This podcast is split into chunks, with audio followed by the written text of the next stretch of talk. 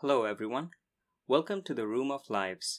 I'm your host, Neil, and today we are chatting with my fellow physics PhD student, Stefan Eccles.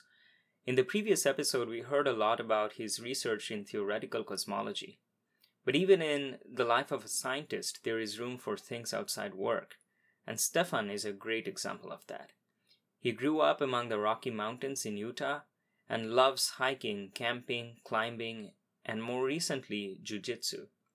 In this part of the conversation, we'll get a glimpse of the physical life of a very active and athletic scientist as we recount stories of his outdoor adventures, discuss how climbing is often a mental activity, and talk about the art side of the martial art of jiu-jitsu, a sport not simply of brawn, but of strategy, tactic, and control.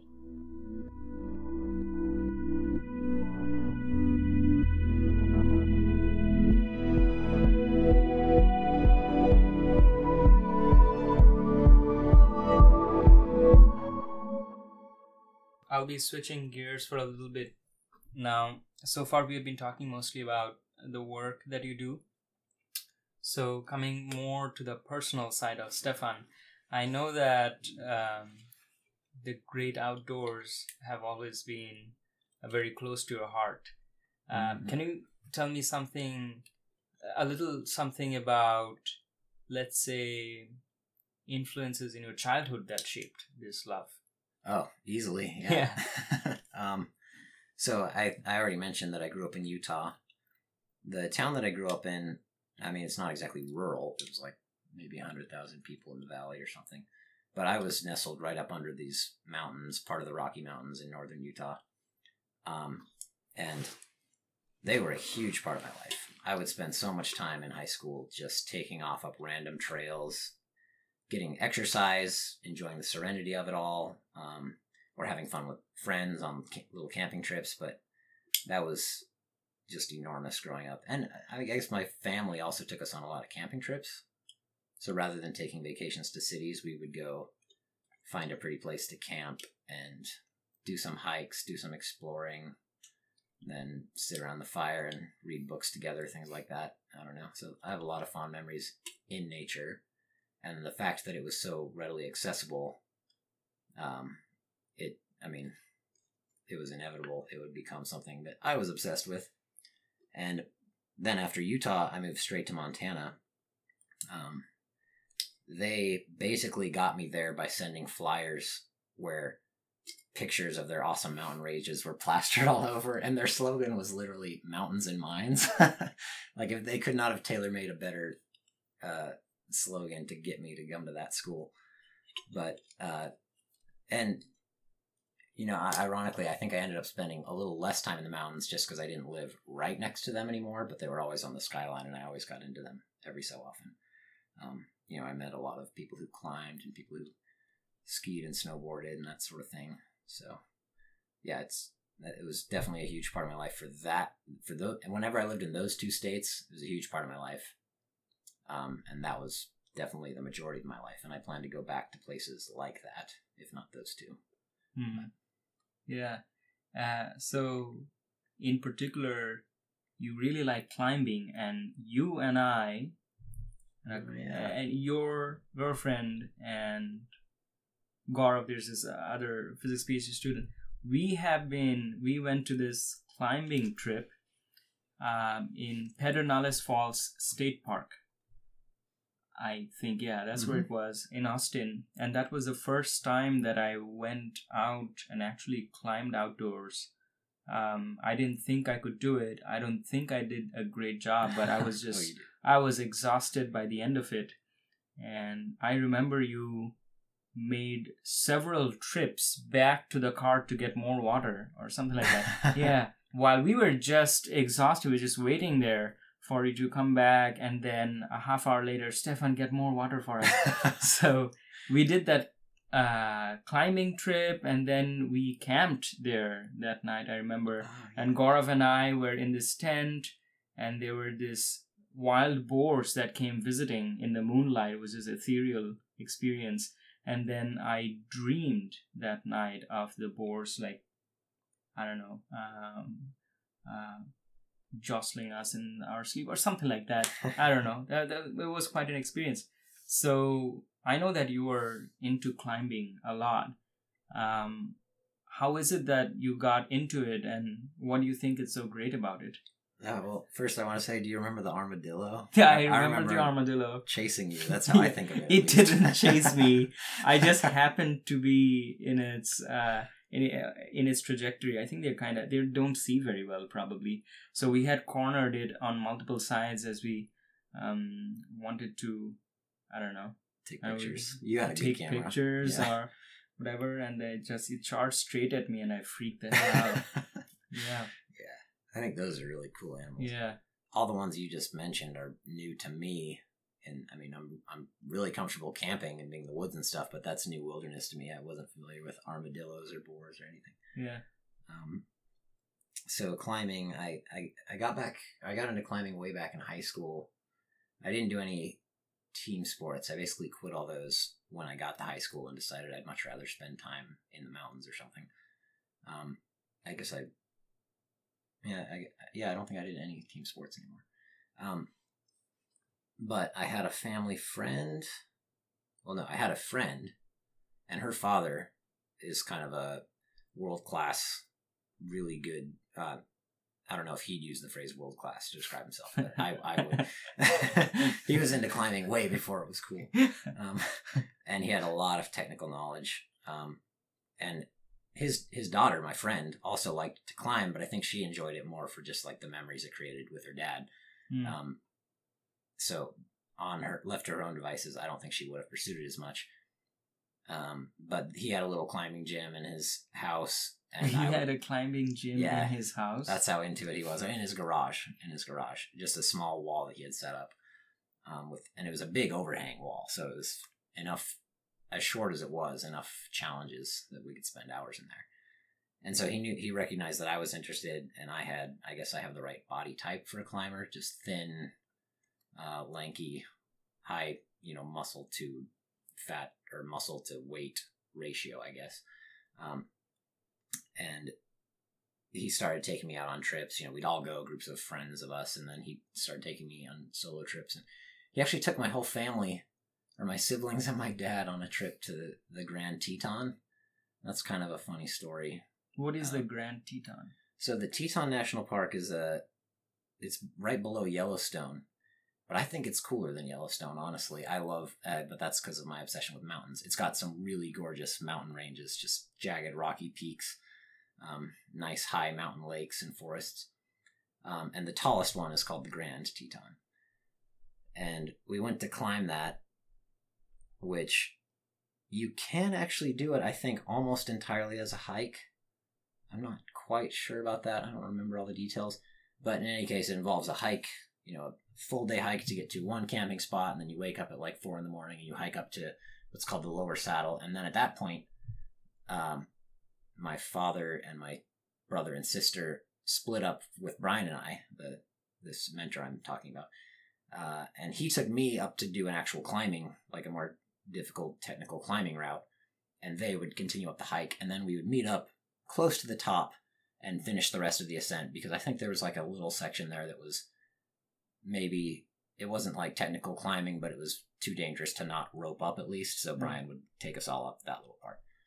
Um, but we broke off to do this climb, which is the first big climb like that I've ever done. I think it was not very difficult at a technical level, but psychologically, it was it kind of blew my mind. It's one of the most exposed climbs I've done still to this day, where you just over just thousand feet drop for I don't know how long exactly, but just hours at a time. And as as fascinating as I found it, actually, I think I decided at that point, okay, I'm not an alpinist. like I look down at the valleys and think I'd be so much comfortable if I was just standing on flat ground right now.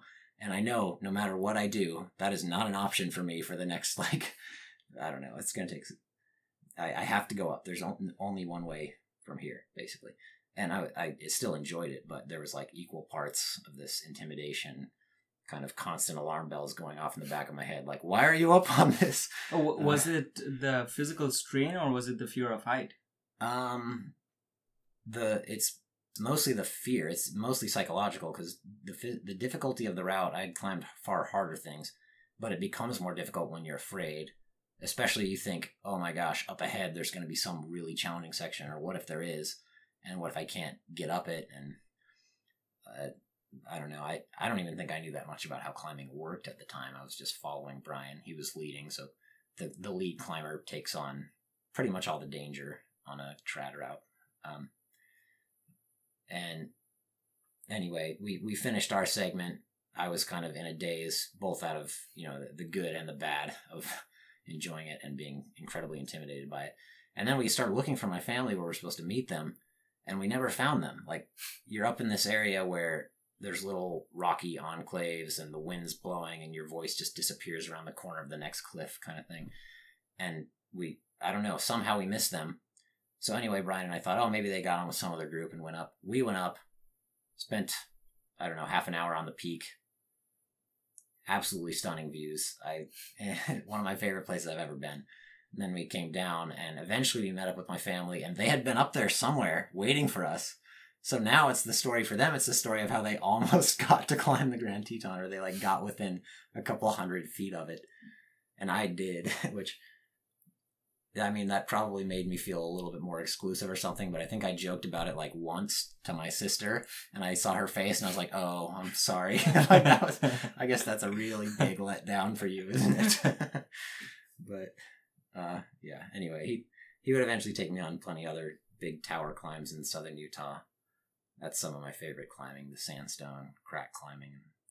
Um, but anyway, I nowadays I wish I had actually learned more technical knowledge from him because I don't I don't think I, I I I had already decided I wasn't absolutely obsessed. Like I wasn't going to go try and climb K two or Everest or anything, but I really wish I had learned. Uh, you know, or I was more confident in placing trad gear is the main thing. Um, so now I'm happy to go lead people on sport routes, which is basically pre-bolted routes. So there's someone has already gone up and set out this line of protection every I don't know, anywhere from every five feet to every 20 feet or more. Um, and the lead climber still is taking the risk, but they just go up and they clip into this pre established protection with their carabiners and thread the rope through. And as long as you have a good belayer, you're perfectly safe. The trad gear is much riskier because that's your, there's no pre bolted stuff. You're basically placing nuts and bolts and cams, as they're called, just various devices, various shapes of metal and cord into little crevices and things like that, such that they won't come out at a certain angle, and then you hmm. thread your rope through it. And you know, if you fall, you have to pull it at that angle and hope that it doesn't pop out. Um, and it can be done very safely if you're with a knowledgeable person. And Brian was always very knowledgeable, but I never made much of an effort to to pick up that knowledge from him. I was just happy to follow him up these enormous cliff faces and let him do that, and then I clean up the gear as I come up behind him, basically. So I don't know, a lot of good memories, but I wish I had recognized what a privilege it was. Mm. So more recently, you've got yourself into Brazilian Jiu Jitsu, and I remember. So, I think at that time, at least, I don't know if even now, you went for practice every day, and this place that's right next to campus. Mm-hmm. And I remember that there was this one time when I was going through a bit of a low phase in my life, and we we met at this pub and you said, uh, "Why don't you try?" And you invited me to your Brazilian Jiu-Jitsu meetings, and you said, "You know this that it's like the high point of every day for me. And it's rolling around on the mat." Um, so I did go and roll around on the mat on that one day for you. Um, for me, oh, not for you. Uh, yeah, I meant with you. Um, uh, but I was wondering um, why do you think? Um, well, I guess I, it's just because I did it for just one day, so I didn't really get the uh, get the sense that you were talking about. Why do you think it was at that time uh, the high of the day for you? What do you um, think? It was... It's just fun. It's really fun. I mean, but why is it fun? Hmm. I think a lot of the same aspects that got me to to the climbing all show up in the jujitsu. uh, because it's very physical and yet you can still consider it problem solving in a in a unique way. With the climbing, that's literally what it's called. If you're doing a short route or like a, a bouldering problem, they're called problems, and you just work on small sequences that you could spend hours just like, how do I use these three holds to get up that thing? And in jujitsu, you now have an opponent, and it's more of a back and forth dynamic thing, which was kind of new to me. I, most sports I'd done are individual sports, and I'm not used to having to react to someone, so my reaction time was terrible.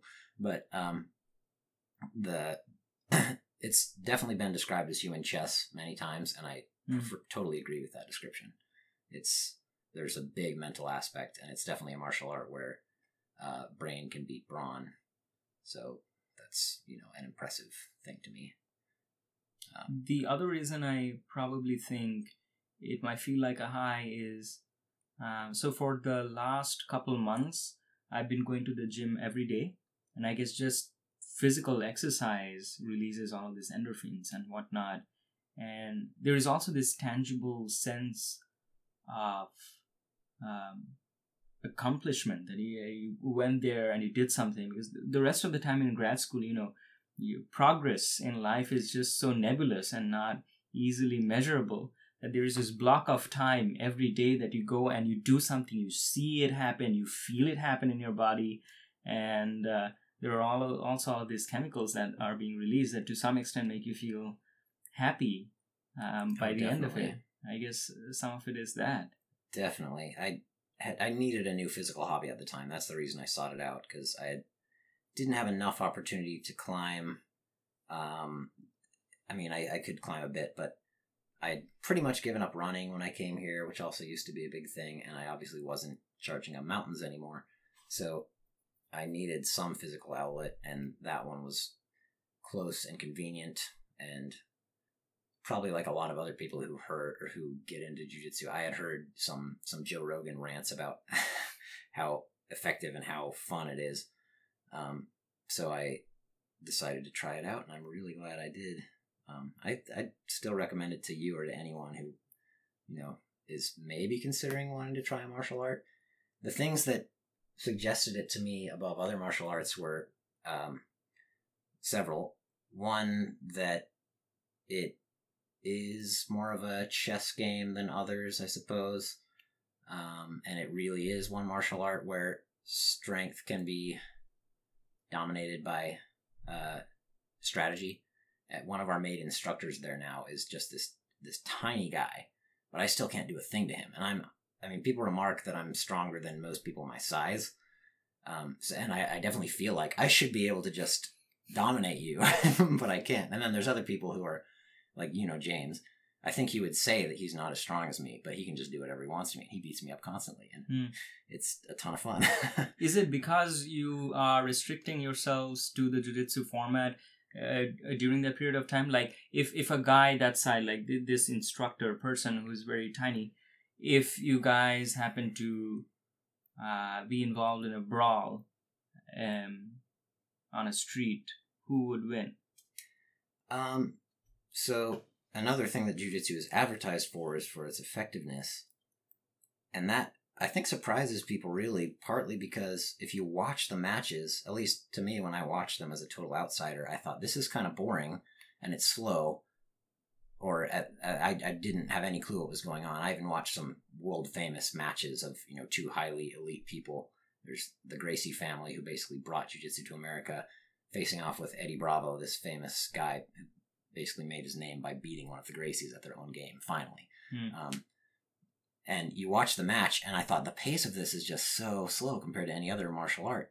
But now I can watch it, and I'm on the edge of my seat because I recognize how well I know how well these people control weight and how if there's any moment of you know defenses down for any reason uh the, the other person's going to capitalize that and you know capitalize counter attack counter attack counter that's how it goes but even when you include punches um it's proven effective. Uh, i mean the gracie family was also partly responsible for starting the ufc the mixed martial art league basically to showcase how effective jiu-jitsu was. And granted they would punch too. If they do happen to be standing up then they would punch which is not technically part of what we learn at our school. We don't do the striking at all. Um, in those fights, those are mixed martial arts fights. So you're you're striking each other, including the jujitsu practitioner is striking. Uh, but then you just as quickly as possible take the fight to the ground, and then you're manipulating their weight. And even though, I mean, people kind of have an idea, I think that maybe punches trump grappling as soon as it starts, but that's definitely not the case too. I think a good striker would tell you that in order to have any power in your strike, it's kind of a full body thing. It starts at the legs and posture and goes through the hip movement and stuff like that.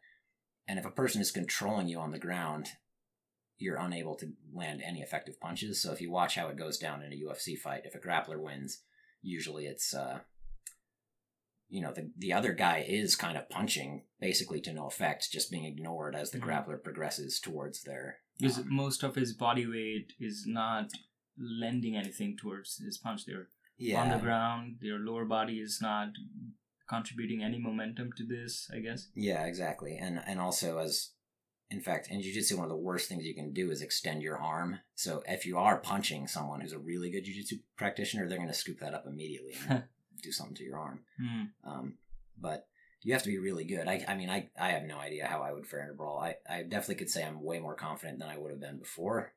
Not that I really thought about it before, but, um, you know, before having any training, if I were to size up how well I would do in some brawl, it basically would have been based on physical size.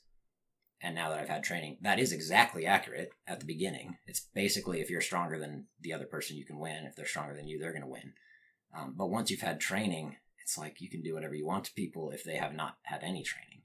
It's kind of amazing for how quickly you can pick up those techniques. I think people say the first six months of jujitsu is basically you just learning some really basic defense and you have no clue what's going on. You don't even know how often like for me when I went in, it was a very foreign concept to me to like be squaring up with someone and like what am I even supposed to do? I'm supposed to attack you? Why would I do that? and it was helpful for me when finally some rougher people like threw me around a bit and I was like, "Oh, okay, you're just going to try and choke me and I'm going to try and break your arm, you know, not actually break it, but uh, this is okay and it's all in good fun." So now now I do that to some new people if they seem timid or not not now, but I went through a phase where I would think, "Oh, this is what they need." and I think I scared some people away like that. But I think I think you were fairly gentle with me. well, in drilling, I don't think you sparred, did you? No, I didn't spar. Oh no. yeah, drilling is always like not yeah. full force, but the sp- that's another advantage of jujitsu is you can actually practice everything full force, which is going to be very different from drilling. But, um, I mean that's the whole point. Other martial arts where you're learning maybe very effective techniques, but you never get to practice them fully. Uh, they're gonna you know, it's very unlikely that you'll land that when everything's moving and you know it's a crazy situation, adrenaline's flowing, things like that. Mm. so, in short, they, I mean, they definitely do distinguish between sport jujitsu and self defense jujitsu, partly because you're not you you do do things in sport jujitsu, put your face just out there waiting to be punched in a few in a few positions, but mm. less than you would think. Like for the most part, you would just do that same position, but hold, keep your head down and, uh, you know, be expecting some kind of weak strikes sort of mm. thing. Um, so here's this thing that I'm curious about when you mentioned jujitsu as one of the things that I would like to talk about, but I want, it, it's a little hard to articulate. So when you go and practice under these controlled environments, um, there are still several things that you're learning that are beneficial for your physical and mental health. You're increasing in stamina and, you know, in coordination. And one could say that those are the benefits that one hopes to get out of a combat sport in regular civilized life. However, would you say that just being better at man to man combat makes you feel more powerful in just regular life? Do, do, does it ever does that primal sense of power ever uh, ever ever uh, touch you as some sort of exhilaration as you're like uh, yeah I'm, if i'm going down a street and someone tries to jump me um, i think i can try and beat this person up or I, I don't know i mean does that does that uh, sense of dominance that primal sense of dominance play any role in the acceleration that you feel when you you get better at jiu-jitsu or something um, like that? Um, Yeah, but it works the other way as well. You you get, I mean, you have to be humble because, like I said, there's people who are smaller than me who beat me up constantly, and they make fun of me too for my for my lack of, you know, they'll compliment my strength, but that's kind of an underhanded way of saying, oh, your technique could be so much better. like,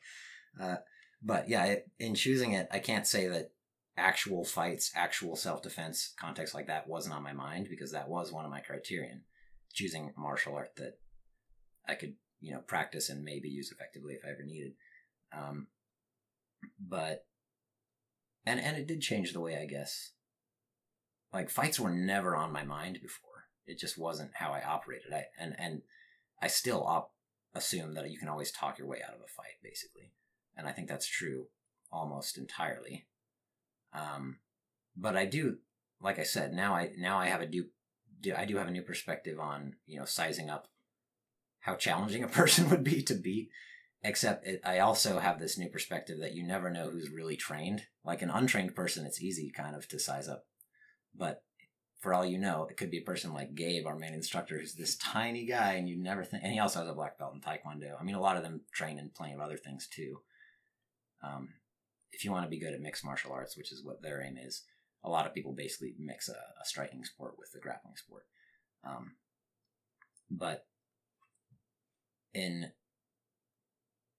I've definitely had a few a few things. I think I told you the story once where there was a guy stealing bikes from a bike rack yeah. in the middle of uh, Austin's campus, and I was like, I could just hold this guy here and control him until the police get here. Basically, I'll probably get in huge trouble for doing that, so I didn't. But it crossed my mind like this would be a piece of cake unless he has a weapon, which is also it's it's stupid to assume that you're assume that you can beat someone because you never know that when they have a weapon or when they have friends nearby, and that's another big thing.